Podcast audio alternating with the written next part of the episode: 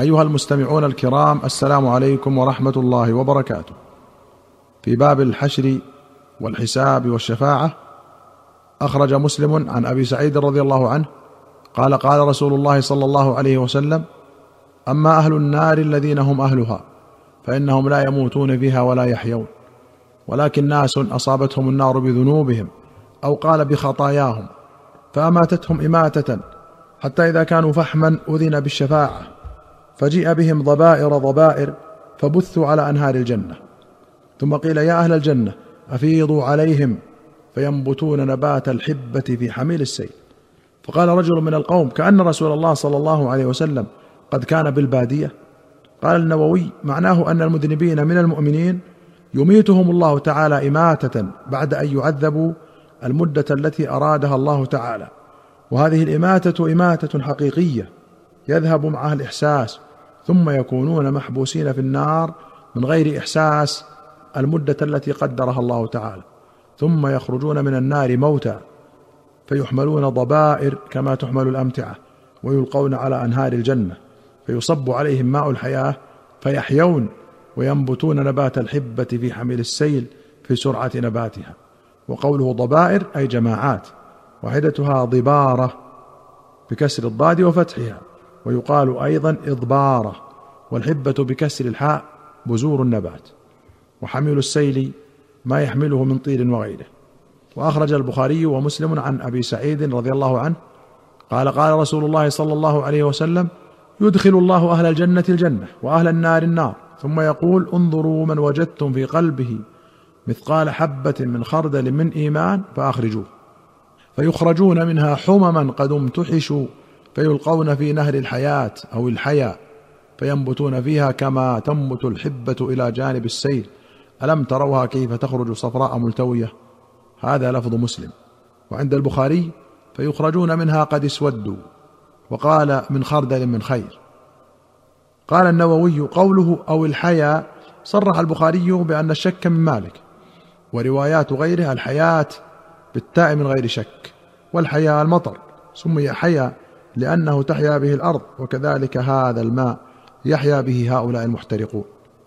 وأخرج البخاري عن أنس عن النبي صلى الله عليه وسلم قال ليصيبن أقواما سفع من النار بذنوب أصابوها عقوبة ثم يدخلهم الله الجنة بفضل رحمته. يقال لهم الجهنميون.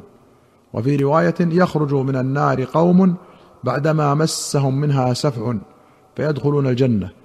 فيسميهم أهل الجنة الجهنميين. قوله سفع من النار أي علامة تغير ألوانهم. يقال سفعته النار أي لفحته لفحا يسيرا فغيرت لون بشرته وسولته.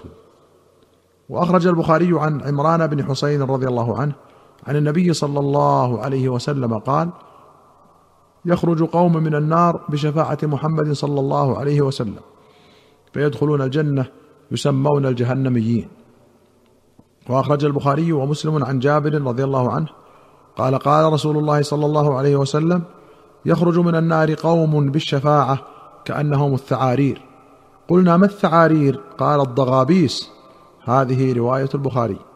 ولمسلم قال إن الله يخرج ناسا من النار فيدخلهم الجنة وفي أخرى له إن الله يخرج قوما من النار بالشفاعة. الثعارير صغار القثاء وهي الضغابيس أيضا. وقيل الثعرور نبت يخرج في أصول الثمام قدر شبر في دقة الأصابع لا ورق له. وأخرج مسلم عن أنس رضي الله عنه أن رسول الله صلى الله عليه وسلم قال يخرج من النار أربعة فيعرضون على الله. فيلتفت أحدهم فيقول أي رب إذ أخرجتني منها فلا تعدني فيها فينجيه الله منها. وأخرج البخاري ومسلم عن أنس رضي الله عنه أن النبي صلى الله عليه وسلم قال لا تزال جهنم يلقى فيها وتقول هل من مزيد حتى يضع رب العرش وفي رواية رب العزة فيها قدمه فينزوي بعضها إلى بعض وتقول قط قط بعزتك وكرمك وفي رواية قد قد بعزتك وكرمك ولا يزال في الجنة فضل حتى ينشئ الله لها خلقا فيسكنهم فضل الجنة وفي رواية لا تزال جهنم تقول هل من مزيد حتى يضع رب العزة فيها قدمه فتقول قط قط وعزتك ويزوى بعضها إلى بعض. ولمسلم قال يبقى من الجنة ما شاء الله أن يبقى ثم ينشئ لها خلقا مما يشاء. وأخرج الشيخان عن أبي هريرة رضي الله عنه أن رسول الله صلى الله عليه وسلم قال لكل نبي دعوة دعا بها في أمته فاستجيب له. وإني أريد إن شاء الله أن أؤخر دعوتي شفاعة لأمتي يوم القيامة.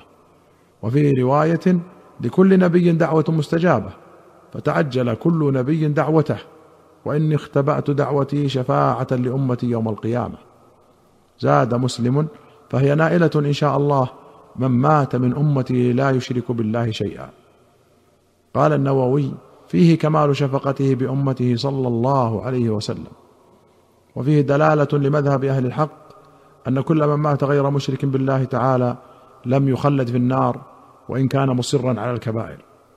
وأخرج مسلم عن أنس قال قال رسول الله صلى الله عليه وسلم كل نبي سأل سؤالا أو قال لكل نبي دعوة قد دعاها لأمته وإني اختبأت دعوتي شفاعة لأمتي يوم القيامة. وفي رواية عن جابر رضي الله عنه أن النبي صلى الله عليه وسلم قال لكل نبي دعوة قد دعا بها في أمته وخبأت دعوتي شفاعة لأمتي يوم القيامة. وأخرج أحمد والبخاري في التاريخ والترمذي وابن حبان والحاكم بسند صحيح عن عبد الله بن شقيق العقيلي عن عبد الله بن أبي الجدعاء التميمي أنه سمع رسول الله صلى الله عليه وسلم يقول ليدخلن الجنة بشفاعة رجل من أمتي أكثر من بني تميم. قلنا سواك يا رسول الله؟ قال سواي. وفي رواية قال سواي سواي. قلت أنت سمعته من رسول الله؟ قال أنا سمعته. وأخرج البخاري ومسلم عن العباس بن عبد المطلب رضي الله عنه. قال قلت يا رسول الله إن أبا طالب كان يحوطك وينصرك ويغضب لك فهل ينفعه ذلك؟ قال نعم. وجدته في غمرات من النار فأخرجته إلى ضحضاح. وفي رواية قلت يا رسول الله ما أغنيت عن عمك فإنه كان يحوطك ويغضب لك. قال نعم هو في ضحضاح من نار ولولا أنا لكان في الدرك الأسفل من النار. قوله يحوضك يعني ينصرك وغمرات الأمر معظمه وشدائده والمراد أنه كان في معظم النار وشدائدها والضحضاح ما رق من الماء على وجه الأرض يبلغ الكعبين وهو ضد الغمرة والمعنى أنه خفف عنه العذاب. وأخرج الشيخان عن أبي سعيد أنه سمع النبي صلى الله عليه وسلم وذكر عنده عمه أبو طالب فقال لعله تنفعه شفاعتي يوم القيامة فيجعل فيه ضحضاح من النار يبلغ كعبيه يغلي منه دماغه وفي رواية تغلي منه أم دماغه. أيها المستمعون الكرام إلى هنا نأتي إلى نهاية هذه الحلقة. حتى نلقاكم في حلقة قادمة إن شاء الله نستودعكم الله والسلام عليكم ورحمة الله وبركاته.